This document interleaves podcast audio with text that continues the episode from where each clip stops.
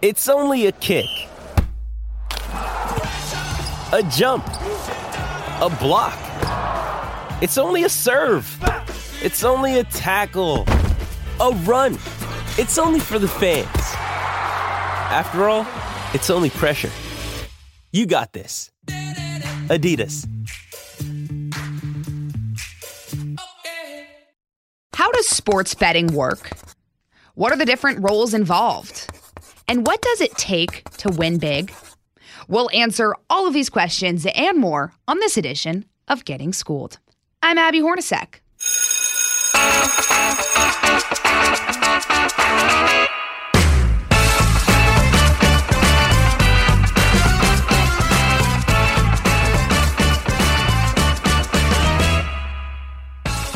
As football season rolls on, and with basketball season starting soon, millions of fans and gamblers are rushing to place bets on the teams they love or project to win. Now, sports betting or gambling has been a controversial topic for years. But in May of 2018, the U.S. Supreme Court struck down the 1992 Professional and Amateur Sports Protection Act legislation, allowing states to make the move toward legalizing sports gambling. In the states where betting is legal, it's only allowed in regulated locations like casinos. On the other hand, popular betting apps and websites like DraftKings and FanDuel have made it easier for fans to place bets, adding another exciting element to watching their favorite teams play. But it goes much deeper than that. There are a lot of elements to understand in order to play correctly and, of course, hopefully win big. So to walk us through all of this is not only one of the best people I know, but he's also the best sports analyst I know, ESPN sports betting analyst and host of the Daily Wager, Tyler Fulghum. Tyler, I just screamed into the microphone because I'm so excited. Thank you, Abby. And the only reason that Abby calls me one of the best people that she knows is because I used to inspire her dress. You saw on her Instagram stories. She used to copy my fashion sensibilities when we worked together in Chicago. So I think she just loved that I had a good sense of style that she could adopt. And, let's be take real. To new heights in her career. You went shopping in my closet. So just to give context to what Tyler's talking about, we showed up to work one day. We used to work together in Chicago. And I show up to work. I'm wearing these green jeans, this white shirt, these brown boots. I'm like, you know what? I'm so creative with my outfit. I'm so excited for this. I walk in. Tyler is wearing the exact same outfit. White shirt, green jeans, brown boots. And he did. He said he bets a zillion dollars that we would roast each other on this podcast. So I hope you bet the line. Did I use that correctly? That term? Did I bet the spread? Yeah, and I would say I pulled off the look a little bit better than Abby with her gangly legs and gangly arms. You know, that fall look, that fall aesthetic, you need to be a little bit shorter like me, a little more proportional, but no. You're also very tan. Always loved working with you. Yeah, always loved working with you. And in all seriousness, you're going to make anything look better than I do. There's no doubt about it. That's just not true, but I appreciate the kind words. All right. So, you know, I said that we had talked or we had worked together. And one of my first memories with you guys in general was I kept hearing DraftKings and FanDuel. So first of all, Tyler, can you just tell me what those are for people who maybe aren't as into the gambling world? For sure. DraftKings and FanDuel are two companies in the daily fantasy sports landscape. That's what you'll hear the acronym DFS when people are talking about it. And that means daily fantasy sports. So what it is basically a new style of fantasy sports that people came up with in the early 2000s, mid 2000s. If you played fantasy football and one of your best players got hurt, it kind of discouraged you from like participating in the rest of the season. Like your first round draft pick gets hurt, you're like, oh, my team is screwed. So people came up with the idea of redrafting your fantasy team every week of the season. So that, if an injury happens, it doesn't affect you because next week you just play the game again and you can obviously draft players that aren't injured and try and win money. So all you're doing is redrafting a team each and every week. So you put money into your DraftKings or FanDuel account, and then each and every week you pick eight or nine players, depending on which site you're on. And there's a salary cap on each site that you have to adhere to. Obviously, otherwise every player would just put, Tom Brady and Derrick Henry and DeAndre Hopkins in their lineup every single week. You can do that. You can put those three guys in, but then the rest of your lineup is going to be filled out with guys who are, very low price because they either don't play a lot, they're not that good, they don't get a lot of opportunity. So there's that balance. You've got to balance looking at matchups, looking at trends, looking at, the data and figure out for that week, what's the best way to maximize the salary cap I have to spend on these players given their matchups. So I love that because, it keeps you engaged every single week. You don't get discouraged by a big injury happening or there's no collusion, obviously. Sometimes you see that in fantasy football where some teams are trying real hard and the others aren't. That's what I loved about daily fantasy sports because it keeps you engaged all now 17 weeks of the NFL season, not just 16. Right. I mean, it's crazy. And look, we can have a whole conversation about fantasy football, fantasy baseball, everything in a whole other podcast. And I love that you said it's kind of this balance. That's sports. Sports betting is a bit just in general about balance. And I'm also curious, Tyler, because if you go back to 2013, it was 2013, New York actually passed a bill that made sports gambling legal at the state level. Can you just break that down? Because you've worked in sports for an extremely long time and sports betting was not always legal at the state level. Right. And I appreciate you using a very long time. Like I'm so much older than you, Abby Hornacek. You've been in this business for 9,000 years. I mean, I don't even know how you're still kicking. Well, I mean, let's go back 20, 30 years ago. The really only places you could gamble on sports in the United States of America were Las Vegas, Nevada, where I'm at now, and Atlantic City in New Jersey. Those were really the only two places that allowed, sports wagering. And it didn't really make any sense. I didn't understand why sports gambling was, so outlawed or looked at as such a faux pas. When we consider the trends of how people engage with what they consume, sports is entertainment, just like a TV show, just like anything, it's entertainment. And it's our favorite form of entertainment. It's our favorite form of reality TV, sports. What's going to happen next? It's not scripted. We don't know. And the best way for sports to continue to grow since TV brought them from the 60s and 70s to the 80s and 90s and being the best, form of live TV. Now in the 21st century, with anything that is entertainment, you need to engage your viewer. And social media helps do that with TV shows, obviously. With sports, the best way to engage a viewer is to allow them to have skin in the game. If I'm watching my favorite team, the Cardinals or the Rams, and the Blues, of course I'm going to be engaged because I have a vested interest in them and emotionally. But I don't really care that much about the Atlanta Falcons and the New York Giants. I'll watch the game, however, if I'm allowed to bet on the New York Giants and the Atlanta Falcons and the outcomes within their game. So engaging viewers, I think leagues have finally gotten on board with saying, if we want to continue growing to be these behemoths we are, we need to engage the viewers. And sports wagering is the best way to do that. So there was strong pushes from states all over to legalize gambling in their state so they can, of course, tax it and have revenue to disperse throughout the state for whatever is needed. Just the same way that, alcohol and cigarettes have always been taxed and used. And we're seeing now marijuana legalized. This was a thing that was a faux pas 30, 40 years ago, like gambling. It's like, why was alcohol universally accepted as something, even though it can be very dangerous, just like gambling, just like marijuana, just like cigarettes, can be very dangerous for people if they don't use it responsibly. But for whatever reason, since the dawn of this country, we can buy alcohol as long as you're 21 years old. You can buy cigarettes as long as you're 18 years old. But no, we will not allow gambling in this. We will not allow marijuana in this country. Now those stigmas have been removed,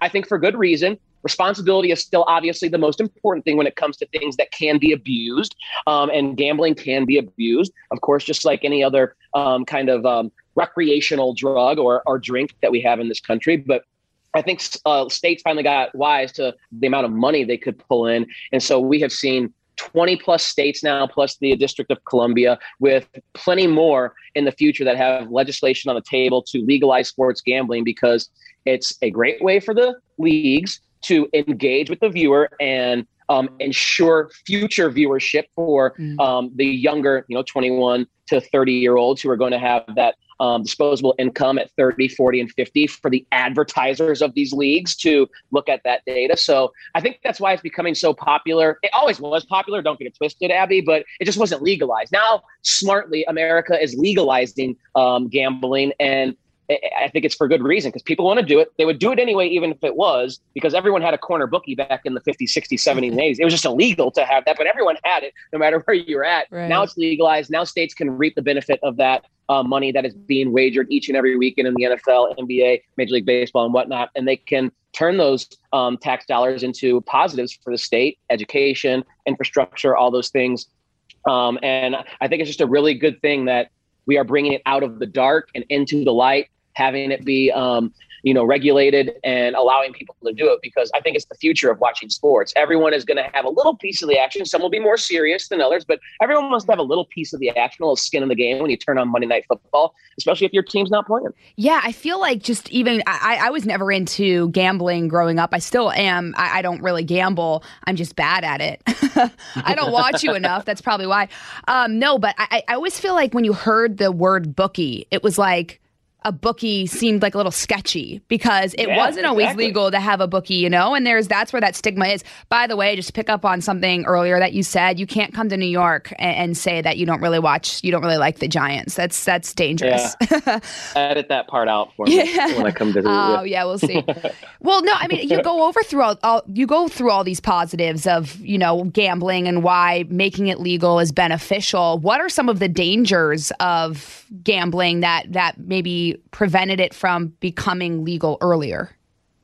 Yeah, and you mentioned the word bookie and the negative connotation. It was basically like drug dealer. They're basically synonymous. Drug dealer, bookie, illegal purveyors of a good or service back in the day. And obviously the most dangerous thing about gambling is it requires money, and not everyone is responsible with their money, just like not everyone is responsible with how they drink. Some get behind the wheel, and obviously that is dangerous, drinking and driving.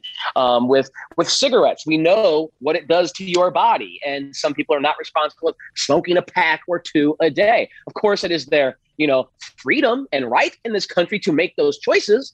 Those choices have consequences. You don't just because we have freedoms to do things doesn't mean those things that we do don't have consequences. So now that there's the freedom in some states, with more coming, to legally gamble, just because you have the freedom to do so doesn't mean you can't be irresponsible with the choices you make. If you are gambling your mortgage payment every week on something that has an outcome you have no control over, a football game played hundreds or thousands of miles away, a baseball game, even if it's played in your own backyard, and you may know some of the players on the team, you still can't control the outcome of that game. It is out of your hands. And if you are wagering irresponsible amounts of money that would otherwise go to the actual needs in your life, your family, the roof over your head, the food on your table, things like that, that's irresponsible. And that's why there are, Gambler Anonymous, helplines and groups that because it can be a disease. It can be addictive to get, addicted to the rush of having to sweat out. Oh, my God, on this last play, are they going to score a touchdown and that gives me the win? Or are they going to fail and that gives the book the win?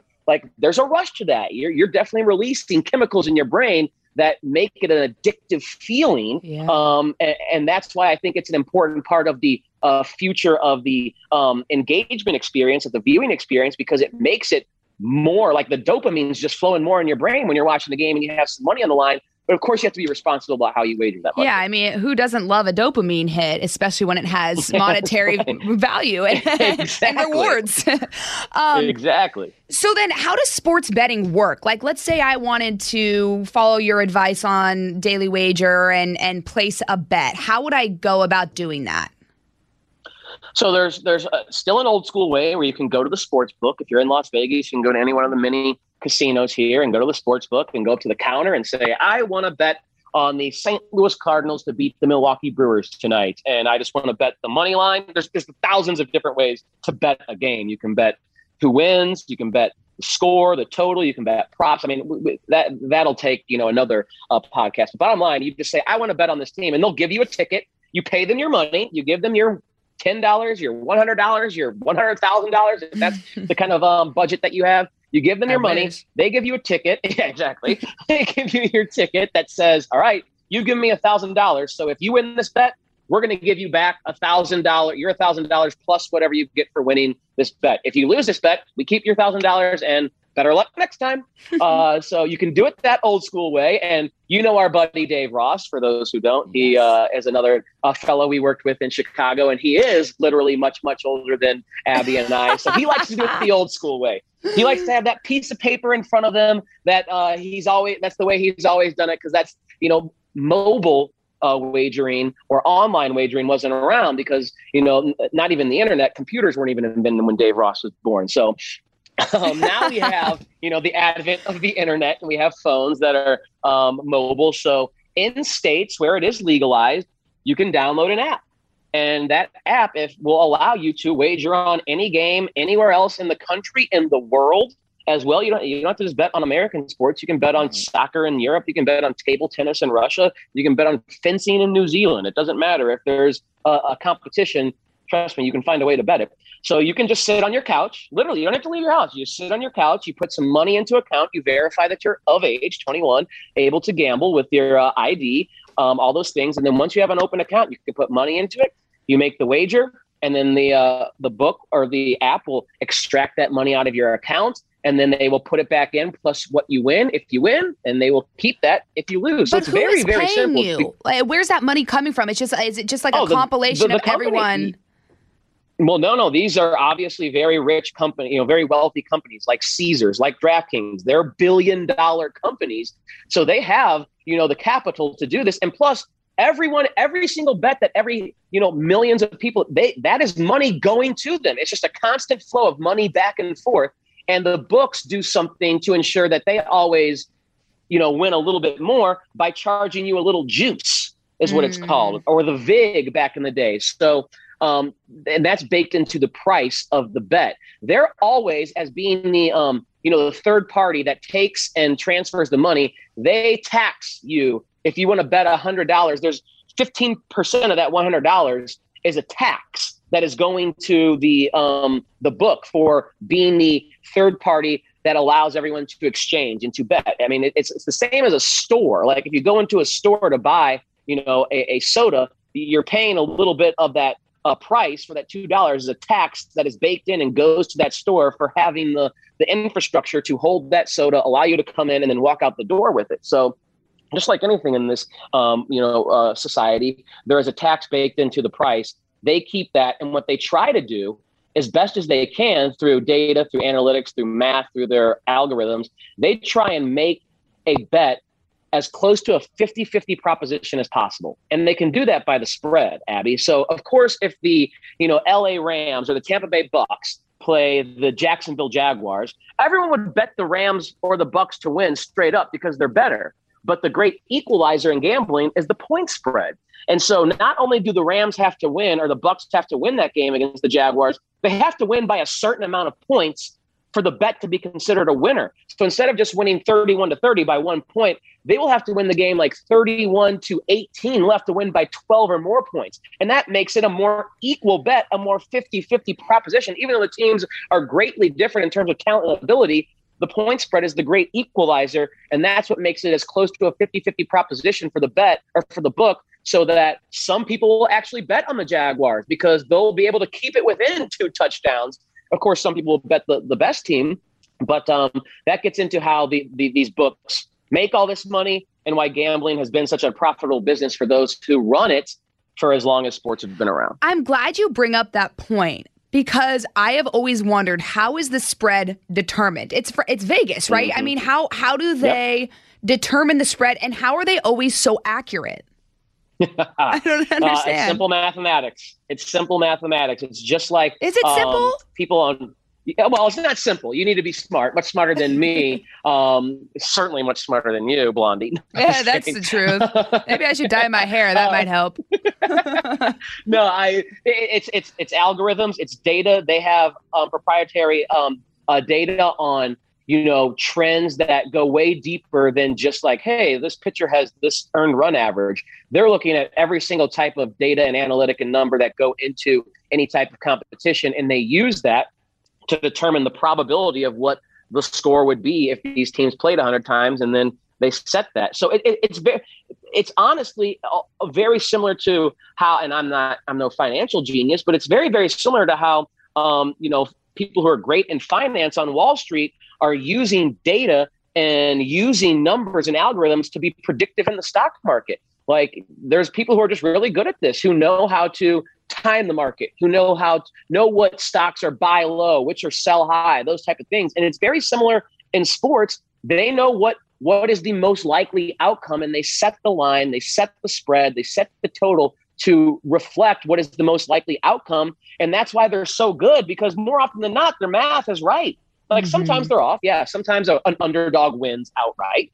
Sometimes their total is way too high or way too low. But, more often than not, they're going to be right on with that, spread coming down to the last second, where if this team gets a field goal, they cover. If they miss, they lose. The total is usually right on. Like, all right, if there's 10 seconds left in the game and the ball's on the 20-yard line, if another team scores here, the total goes over. If they don't, it stays under. So it really is just numbers. Numbers are the great, great truth teller in our universe. As they say, women lie, men lie, numbers do not lie. And numbers get it right way more often than people just looking at a team with their eyes and saying, oh, that team's better, I'll bet on them. I've got a question to ask you, but right after this. This is Jimmy Fallon, inviting you to join me for Fox Across America, where we'll discuss every single one of the Democrats' dumb ideas. Just kidding. It's only a 3-hour show. Listen live at noon Eastern or get the podcast at foxacrossamerica.com.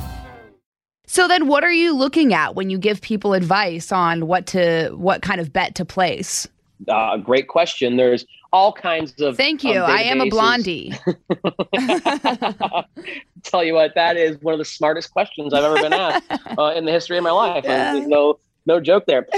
It's certainly there's databases that you can pay for, subscription services that will have that data, the same data that the books use to make the line. So let's say, for instance, in football, there's pace of play, how many snaps a team has per game. There's obviously metrics that determine how good a team's offensive line is, how good their defensive line is. There are injuries to account for, and we're seeing that this week with a few quarterbacks around the NFL who are not going to be able to play, and quarterback being the most important position, the position that has the most significant impact on the outcome, because quarterbacks obviously have the ball in their hand every single play. Wide receivers, running backs, offensive linemen do not, so they have more of an influence. And being able to dictate the outcome of a game. So, like, if Tom Brady's playing, obviously, the Buccaneers are likely going to be favored in just about every game. They're not this week, I believe, against the Rams. It may have been a steam to the Bucs side. But, like, if Tom Brady's out and the Buccaneers have to go to Blaine Gabbert, their backup, that is significant information that is going to affect the line and change the way that the line shows the Buccaneers versus any other team. So it is – I get mine through all these databases I pay for, and it gives me the information that goes well beyond, like, stats on the back of a baseball card or stats on the back of a football card. It's things like pace of play, injuries, how teams, what trends they have against certain types of defenses, because different teams run different defenses, and some offenses may be good against a two-high shell, some may be good against a single high, some may be good against teams that have, like, weak play at cornerback, some might be good against teams that are weak at defending the run. Like, all of that data is available. That's the beauty of the world now. Like, data is available for everyone, and that's all we do. We're culling data each and every second of the day. For companies, it's used to determine your shopping tendencies. For gamblers, it's used to determine tendencies for teams that are facing off against one another. I mean, it's so the things that you look at and you analyze, there are so many factors. So I'm incredibly impressed at you. I'm just going to come out and say it. I don't like to give you many compliments, but I am extremely, that is extremely literally the nicest thing you've ever said. Yeah, you're welcome. I had to pay you back somehow for coming on my podcast. I'm sorry for the blondie comment. That was out of line. I'm glad we made up. It's good. It's all good. Blonde or not, you're one of the smartest, most wonderful people I know. Keep going. Just kidding. Tyler, I put up an Instagram story before you came on, and I asked people, what I should ask you about betting. And literally within 15 minutes, I got like 1 million questions for you. So I'm just going to go through just a few of them, and then I want to get into a few terms that are commonly used in the sports betting world that people might not know. So someone wants to know, what trends do you see in wagers / betting lines for teams traveling long distances, coast to coast? We talk about all those factors. How does that factor in? Yeah, that is an excellent question. Back in the 60s, 70s, and 80s, that was, I think, a bigger influence on the outcome of games because traveling wasn't as comfortable as now. Like, teams were flying coach or they were riding in a janky bus, and that affects your performance. But nowadays, it's 2021 at the highest levels of, collegiate sports even, and professional sports. Teams charter planes, guys have hyperbaric chambers. There's more knowledge about diet, exercise, sleep cycle, all of those things. So traveling long distance is still something that can't be ignored for certain, but I think it's becoming less impactful to the outcome of games because we're just smarter and better about how to, handle our bodies for recovery, for rest, for all those things that go into your performance on the field. That's why you can't bet against Tom Brady. He's got all that on lock. He'll deliver you a box of healthy food so that you can be that way too. I have like 5 different questions that say how to win. I can answer that one. You watch. How to win? Yeah, you watch Tyler Fulghum on Daily Wager. That's how you win. Yeah, I would hope. But the bottom line is, don't expect to win. Go into gambling expecting to make it a fun way to engage in the game, but don't expect to win. That's why Vegas. That's why they say the book always wins. That's why they've built all these massive resorts and casinos out here, because it's not that it's rigged against you, but it's really, really hard to consistently win when you are trying to predict things. No one's Nostradamus. If there was, and that back to the future, Biff had his almanac. If that was the reality, then everyone would do it. But it's hard. So go in just trying to, and then maybe once in a while you'll get lucky, like winning the lottery. You'll land a big bet or a big, parlay or something. But don't go in expecting this to be like, the way you're going to earn a living, because there's very, very few people with that special talent who can be professional gamblers. And frankly, they're just smarter and better at math than all of us are. This question that I'm reading right now is kind of, I think you might have just answered it, but he asked, what is the best way to take emotions out of sports betting? Would you say the same thing, just to go into it not expecting to win? Yeah. And if you can just, it's hard for me because I'm a sports fan. You're a traditional sports fan. Most people who want to gamble are traditional sports fans. They emotionally invested in the outcome. That is not the way to win in gambling. If you are a soulless, emotionalist, spreadsheet, type of person who can just look at numbers and let the numbers dictate your decisions, that is the most likely or best way to win or to make it profitable. But that's hard to do. The human element is, I don't want to bet against my team. Even if the numbers say I should bet against the Rams this week, I want to bet on my Rams. I want to bet against the team I'm rooting for. But that's hard to do because we're humans and we're fallible. But if you can be literally a robot and just develop good algorithms, good processes, and trust those numbers can be profitable over time, but that's certainly easier said than done. Yeah, we worked with someone, Dylan McGordy. He would not play fantasy baseball because he didn't want to bet against the Yankees.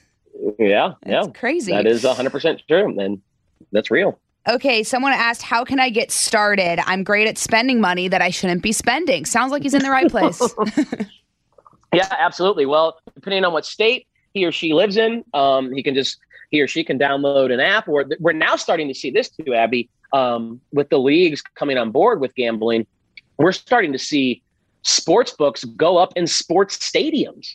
Like, again, we work together in Chicago, and Wrigley Field has gone through a bunch of renovations. They're putting a sports book at Wrigley Field in the coming years. So if you're at the Cubs game, you can just go over to that sports book and place a wager on the game, place a wager on other baseball games, etc. So that is something. There's more and more places with states legalizing gambling that are brick and mortar you can just go to. And of course, with the internet and mobile devices or your computer, you can sit at home, create an account with a reputable sports book online. Do you like a certain one? Wager from there, like certain sports book. Yeah, I mean, everyone has their preference with the layout. With the some popular ones are Bovada, obviously Caesars. DraftKings and FanDuel have sports books, and I've always I got into gambling, so to speak, through daily fantasy more so than wagering on games. So I'm kind of just conditioned to use DraftKings Sportsbook. So that's the one I use. But, you know, there's another thing to consider here too, Abby. And this is what the really, really smart gamblers do. Not every sportsbook has the same line for each game. Oh, there'll be different lines at different sports books because they have their own proprietary algorithms and not everyone's is the same. So at one sports book, it may be, let's say, for instance, the Bucks Rams game. The total at one sports book may be 55.5. The total at the other sports book may be 54.5. And while that does not seem like it's a big deal, 1 point, rest assured, it is a massive deal when there is a number that is different. If you think this is going to be a high scoring game between the Rams and the Bucks, why would you go spend your money at the book where the line is 55.5 as opposed to 54.5? That's shop around. If you think it's going to be a high scoring game, absolutely help yourself out by giving yourself that extra point. Because, of course, you said, how do these guys get it so close all the time? It's going to come down to either they're going to score 55 or 54 points in this game. And if you have 54 as opposed to 55 and you're going over, or vice versa, if you think it's going to be a lower scoring game, you want the 55 number, not the 54 number, because you just want as many advantages as possible. And 1 point may not seem like a lot. Half a point may not seem like a lot.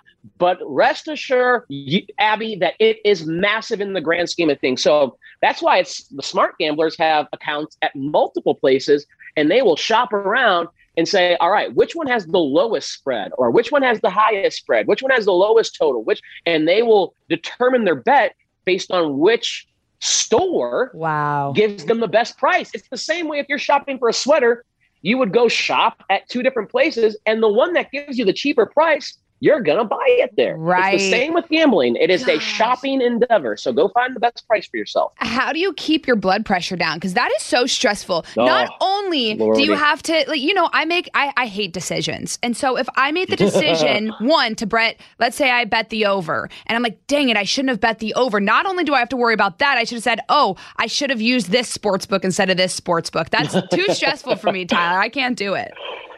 Yeah, so if high blood pressure is an issue for you, maybe gambling is not your thing. Maybe just sit back, relax, and enjoy the game with a nice adult beverage or an edible or something that's going to calm you down. But it is not for the faint of heart, especially for those fans like you and I, Abby, who get emotionally invested, even when we are wagering some money. So, yeah, blood pressure and gambling, high returns. It's inversely correlated. High returns is good for your blood pressure because you're going to be happy, but bad returns, bad for your blood pressure because you're going to be upset, angry, and the blood pressure is going to be through the roof. And you said you weren't Notre Dame. Look at that. Exactly. No, I'm not. I'm certainly not. All right. We've got to step aside for a quick recess, but we'll be back right after this. So, okay, I just, again, want to finish things off by going through a few betting terms, if that's all right, you know, because when you are starting off, it's like, what's a spread? What's an over-under? So what is a spread? Well, spread is the difference, the expected difference in points for those two teams that game. So, again, for instance, if we're talking about a football game, one team might be favored by 3 points. That means they are spotting or giving the other team, before the game even starts, a 3 point head start. And you'll see spread on your app or on with a plus or a minus. A team that has a minus, that means they're favored. A team that has a plus, that means they're an underdog. And the most simplest way to do this is whatever the final score is. Let's say the final score of a game is 31-24. Then you look at the spread, and the spread will say -3 + 3. It'll be the same on both. It'll be the same number, but one side will have a minus, one side will have a plus. Basically, all you're doing with a spread is you're taking the final score of the game, the real-life final score. And for the favorite, you're subtracting the difference, 3 points. For the underdog, you're adding the difference, 3 points. So for a game that was, you know, 31-24, the favorite won by 7 points. He covered the spread because after you subtract the 3 and add the 3 for the other team, he's still up. 28-24, whatever it is. So it just made it a 4 point difference instead of a 7 point difference. All you're doing with the spread is you're looking at that number and you're subtracting the spread from the final total of the team that's favored, and you're adding the spread to the final total of the team that's the underdog. That's the most simplest way to explain how a spread works. It's just a number that is added and subtracted to the final score of the game. So if the spread is 3 and you bet the spread, you're pretty much saying that they're right. I mean, the sports book is right. If you bet the favorite, so if you bet the team that's -3, then you're saying, yeah, the sports book is not accounting for how much better the favorite actually is. Right. I think the favorite, even when you subtract 3, is still going to beat the underdog when you add 4. Now, if you're betting on the underdog, you're saying the book is giving this team that is supposedly quote unquote worse, they're adding too many points to their final score. So let's say that same outcome, let's say it was 31-24 is the final score, but the spread was 8 points. So instead of subtracting 3, you're subtracting 8 points from the winning team's total or the team that was favored. In that case, now the underdog wins, because when you subtract 31 from, or 8 from 31, it gets 23. And now the underdog has won because they have the plus 8 points on the 24. So it's just bottom line. It's just a way to make the playing field level for two teams. And you determine, all right, if I'm going to get an extra 8 points with this team, even if they lose, I don't think they're going to lose by 8 points or more. They may lose the game, but I think they're only going to lose the game by 3 or 4 points. So if you're going to add 8 points to their final tally, that's the team I want to bet on. Conversely, if you think the team is just so much better than the other one, even if I'm subtracting points from their final score, they're still going to have a higher number than the team that they beat. Okay, so then that's the difference between the two scores. But when you add them together, you get the total. So can you take me through the over-under? Yeah, the over-under or the total is just no matter who wins the game, no matter what the outcome of the game is, that is irrelevant. How many points are going to be scored in this football game or this basketball game or this soccer match? So in football, let's say the total is 44.5. If the two teams combine, and it doesn't matter the arithmetic to get you there, one team could score all the points and another team could score none of the points. It does not matter who wins, who scores how many. It just matters when you add up the total number of points scored in the game, is it higher than 44.5 or is it lower than 44.5? That's why it's over or under. So that one's very simple. It's just how many points are scored in the game. And then what's a push? A push is when it's a tie. It's kissing your sister. It's a tie. So let's say the spread is -7 points. And again, we go back to that outcome I had before, 31-24. So -7 points, you end up at 24-24. It's a tie. Right. Backdoor bet. And that means no one wins any money. The book doesn't win any money. And you don't win any money. They just return your bet. Like, if you bet $10 on that game and it ends up a push, then you just get your $10 back. That's it. It's like it never happened. A tie, tie in gambling is like it never happened. The game never happened. Right. There was no outcome to change the hand of money. Which is kind of nice sometimes, as it means you didn't lose. Oh, listen, for the in reality, for the sports book, a tie is a loss. For the better, a tie is a win because you didn't lose money. Right. There you go. If you didn't lose money, that is considered a win. Now, you may not have added money to your bank account, but let me tell you, anytime the book does not keep your money, consider it a win in your heart. I like that. A win in your heart. That's all we can ask for, right? The only time kissing your sister is worthwhile, I guess, right there, is when you're gambling. Kissing your sister is okay. I'll take it. There you go. Okay, what's a backdoor bet? A backdoor cover. Cover. There you go. A backdoor.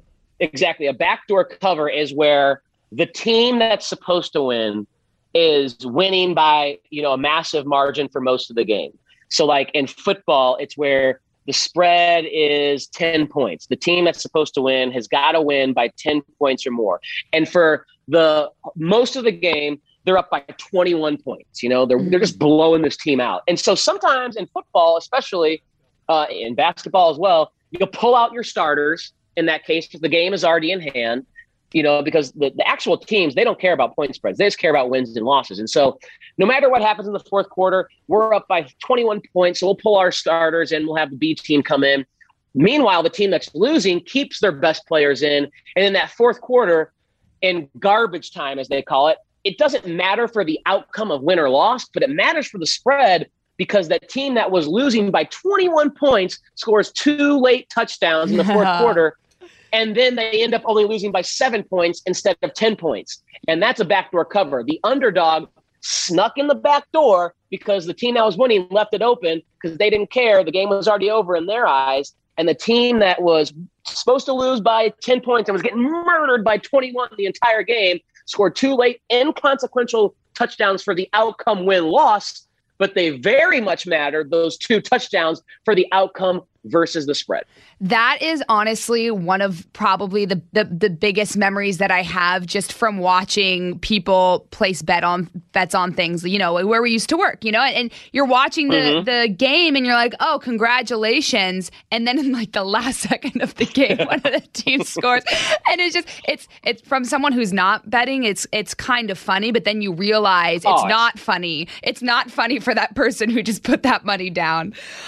So yeah, you gotta be careful. 1,000% true. It's hilarious if you don't have any money involved to watch someone like be counting their money for the first three quarters and like, oh, I'm gonna go buy a new pair of shoes. You know, I'm gonna put a down payment on a house with this or whatever. And that's not quite as funny if that's what they're relying on. But then to see that money taken away because a Hail Mary by the team that's losing, they catch it, even though it doesn't matter for the outcome of the game. They catch it. Or we remember a few people. One bettor that we worked with in particular, who was kind of a degenerate, almost got into a fight with one of our other coworkers because that coworker was laughing at him when a backdoor cover happened, and he lost a lot of money. So we laughed because we weren't involved. But it is very much real pain for the people who suffer a backdoor loss. Right. This is kind of a side question, but do some sports, we talk about football just in that instance, do some sports have a higher probability or more predictability when it comes to gambling on games? If you look at football, basketball, baseball, what are those? I think that's a really, really good question. I think football, and part of it too is because think about this, like more people bet on football, more people bet on basketball. More people bet on the more popular sports. So these sports books, so these sports books spend more time making sure their algorithms, their numbers are right and tight with the most important sports because they're gonna have more money bet on those sports. There is a lot of smart gamblers who have found soft markets in sports that are not quite as popular. Table tennis, you know, like fringe sports, NASCAR, things like that. You know, I hate to say it because I like watching it, but like WNBA versus NBA, the sports books just spend less time committing their algorithms to WNBA because it's not quite as popular as the regular NBA, the men's NBA. And so if you're a smart bettor and you know a lot about the WNBA, you research, you watch, and you know trends there, you can find easier lines and totals to attack in the WNBA just because the books are spending more time trying to make sure their numbers are right in the NBA because they're taking more money on that. Now, hopefully, you know, that becomes even in the future. The WNBA grows in popularity and it becomes tighter, or the NBA becomes looser because they have to spend more time, you know, on the WNBA. But bottom line is football is the hardest to bet because it's the most popular to bet. The less popular a sport is, the easier, quote unquote, it is to bet because the books don't care as much because they're not taking as much money on that. They don't care if they lose as much a tennis bet here in America versus an NFL bet because the NFL bet is millions and millions of dollars. The tennis bet is thousands of dollars. So that is certainly something to consider, and the smart gamblers do. Right. We talk very often, just using this term loosely, is the odds. What are the odds that this and what are the odds that that? What are odds in betting and what are the different types of odds? Odds, a synonym for odds in betting is probability. What is the probability that this is going to happen? So odds also dictate the price that you are going to pay for a certain bet. Everything, it is kind of difficult, especially without, you know, having like a chalkboard for our listeners here to kind of illustrate what this means. But in the most simplest terms, an even money bet is plus 100. Okay, let's look at everything in the unit of 100. An even money bet is plus 100. That means the probability or the odds are even on both sides, 50-50. Their math has determined when these two teams matched up, it is literally a 50-50 coin flip of who is going to win the game. That is plus 100. Now, as the probability or the math dictates that one team is better and one team is worse, the odds increase in the team that is better favor and the odds decrease in the team that is worst favored. And it goes for the team that is better. The odds go to a minus number, like minus 150, or the odds go to a favor for the team that is underdog to plus 150. And basically what that means is the probability at minus 150. It's a math equation. It's a simple math equation that let's say at plus 200, for instance, the easiest way, at plus 200, one team is likely to win that game two out of three times. Two times for the team on top, one time for the team on bottom. Now, this is, again, very, very archaic way of describing it, and I'm not doing it well. Someone who's more eloquent with math terms would be better. But odds are essentially, in the most simple way, a probability that one team is going to win, a probability that the other team is going to win. And there are odds calculators that you can go for free on the internet and plug in the price and say, all right, if a team has a minus 150 probability, I plug that into my calculator because, again, not good with numbers. And at minus 150, that means that the book expects that team to win the game 60% of the time. Okay? At minus 150, again, at plus 100, it's 50-50. It's even. At minus 150, the team that's favored is expected to win, based on the math that they have done, 60% of the times they match up with this team that they're playing. On the other side, the underdog, if they are plus 200 or plus 250, let's say, that means they're expected to win the game only 28.6% of the time. That's why they're considered the underdog. They're not more likely. They're far less likely to win. That's why you get a bigger payout if you bet on that underdog and they do win. So if you bet $1, let's say $10, that's easier. If you bet $10 at plus 250, you get $25 back for correctly predicting a less likely outcome. Now at minus 150, like I said, the odds, they're 60%. They're likely to win. You don't get any benefit for betting on the team that's supposed to win. So if you bet $10 at minus 150, you only get $5 back. They're not going to reward you for, you're not going out on a limb there. That's why you win a lot more money betting on underdogs. It's less likely, but if you correctly predict a less likely outcome, they're going to reward you for that. If you bet on a team that's supposed to win, yeah, you're going to get some money back, but you're going to get less than you bet because you just, all you did was, pick a team that's supposed to win. So that's how the odds work, and that's how the price works. It's all based on probability, and that's why you get more money for betting correctly on an underdog, and you get less money in return for correctly betting on a team that wins. But bottom line is, you're coming out ahead either way. If you win a bet, you have more money than you won before, or that you had before. It's just a percentage of what you bet. Yeah, I think it was Aristotle that said you got to risk it to get the biscuit. Does that sound about right? That was Bruce Aristotle Arians who said that. No risk it, no biscuit. So, yeah, exactly. That's why some people like just betting on underdogs because, hey, I'll wager my money, but if I have some sense that this underdog is going to win here, I'm going to win back my money and then, double, triple, quadruple. Right. Is there 10 times exactly? Is there a limit on some of these apps? Do you have to bet a certain amount? Because in my head, I'm like, okay, no. I could go bet on the underdog. Like maybe I'll just put $5 in a day. Yeah. Do that. There's certainly there's no lower limit. There are upper limits. I'm wondering about the lower limit. Yeah, the lower limits. No, you can bet a cent. Oh. You can bet $1. You can bet 50 cents. There's usually no lower limit, but there's certainly upper limits in different type of markets like prop markets, which are harder for books to set fair lines because that's so difficult. They'll only let you bet, a certain amount, especially if you're good and winning. That's another thing that's kind of annoying about sports books. They have the freedom to just, cancel your account. If you're winning too much money off of them, they're like, nope, you can't bet here anymore. That would be illegal. That is. I agree, but it is not. So if you're just too good at it, you're going to have to go to another place because they don't want to keep losing to you. Again, that's right. Why the house always has the advantage, man. It's hard, but you're going to have to go somewhere else and start wagering there and then move to another spot. But there's no lower limits. If you just want to put $5 into your account, you're certainly welcome to do that. And if you want to bet $1 on a game just to see if you are good at this or not, you can definitely do that. Okay, so I have $5 right now. Who are the safest teams to bet on this season? What are your projections? Help me out. Again, that $5 could only return you 80 cents if they win. If you're betting on only the the biggest favorites, But if we're talking football here, I think what you want to try and do is find a team that is undervalued, a team that's expected to do bad, but you think is going to be much better than their expectation. Like, for instance, right now, the Las Vegas Raiders, ironically, and the Carolina Panthers are two teams that are 2-0 in the NFL, and they weren't expected to be 2-0.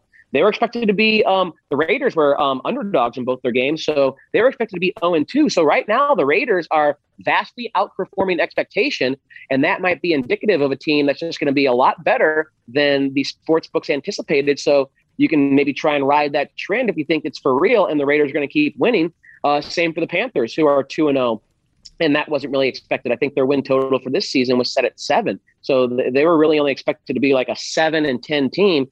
And right now, you know, they're on their way to being 17-0. Now, that's not going to happen, but that's what you're going to want to try and find and put your money on. And, you know, like, and within individual games, if you just think one team because they lost their starting quarterback, like if you think the Texans are bad and they lost Tyrod Taylor and now are going to a rookie third-round quarterback, it might be wise to bet, you know, $1 of your $5 on the Carolina Panthers on Thursday Night Football, because now the Texans, who were already a team that was expected to be bad, are turning to a rookie quarterback who's never played in the NFL.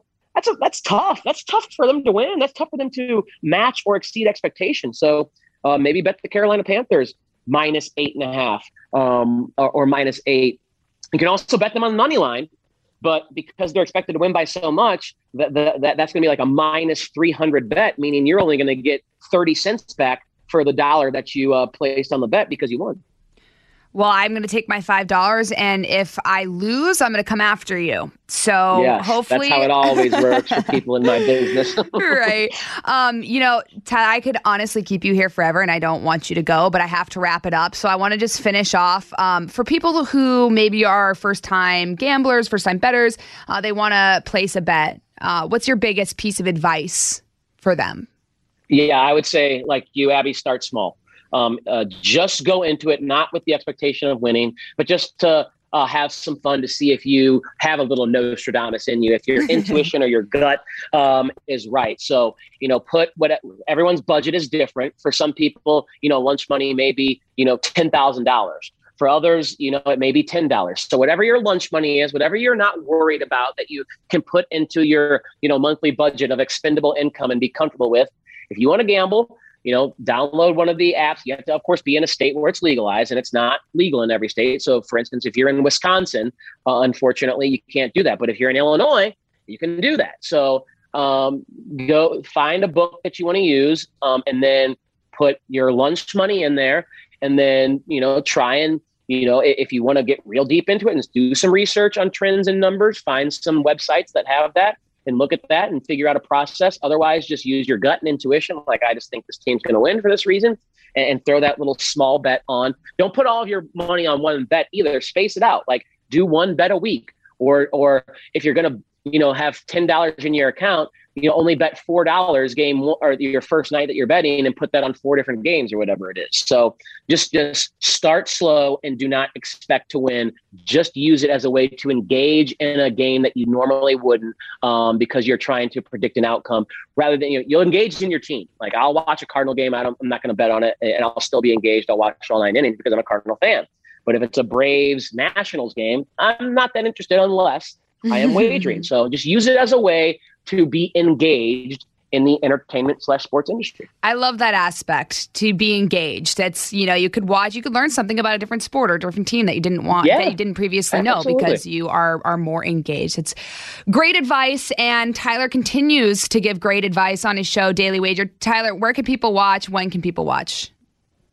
Yeah, Daily Wager is on for football fans Sunday morning at 9 a.m. Eastern, 6 a.m. Pacific. So I got to get up at the crack of dawn. Oof. Actually, the sun's not even up when I wake up to get in studio. And then Monday, during the work week, Monday through Friday, it's on ESPN2, just like it is on Sunday, but it's on at 3 p.m. local for me, 6 p.m. Eastern. So figure out your time zone there. But ESPN2, early on Sunday mornings, and in the afternoon before evening games start, essentially 6 p.m. Eastern and 3 p.m. Pacific. All right, everyone, check him out. Tyler, thank you so much for coming on. I'm glad we found a way to link back up in the work world Once again, you're the best. Once again. And I'll send you what I'm wearing today so you can copy it for when you head into work. Well, if you're wearing a blue blouse, then we're already matching. All right, Tyler. Thanks again.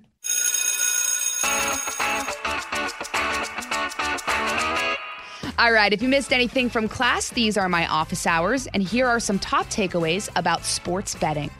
Number one, part of the stigma of gambling comes from the fact that it used to be illegal. Tyler drew the comparison that bookies were kind of like drug dealers. It was frowned upon. But now that it's legal, you can use those profits and taxes for good. Number two, not all gambling has to be this big ordeal. Tyler suggests to start small. Don't spend more money than you have. The outcome of a game, of course, is out of your control, so just go into it thinking that you'll lose. It'll be much better for you and for everybody. And number three, gambling can be a good way to be engaged in other sports or teams you might not normally watch. Let's say you don't always turn on baseball. Well, if you have action on the Orioles-Phillies game, for instance, it's a great way to stay captivated. Thank you so much for listening to this podcast on sports betting. For more podcasts, you can go to foxnewspodcast.com. And don't forget to subscribe to this one on Apple Podcasts, Spotify, or wherever you listen, and leave us a review. This has been Getting Schooled with Abby Hornacek on the Fox News Podcast Network. Class dismissed. The Will Cain Show is now dropping 5 episodes a week. Join Fox & Friends weekend host Will Cain as he tackles the latest headlines from his unique perspective, along with thought-provoking interviews with leading figures and live calls from viewers and listeners. Listen wherever you download your favorite podcasts.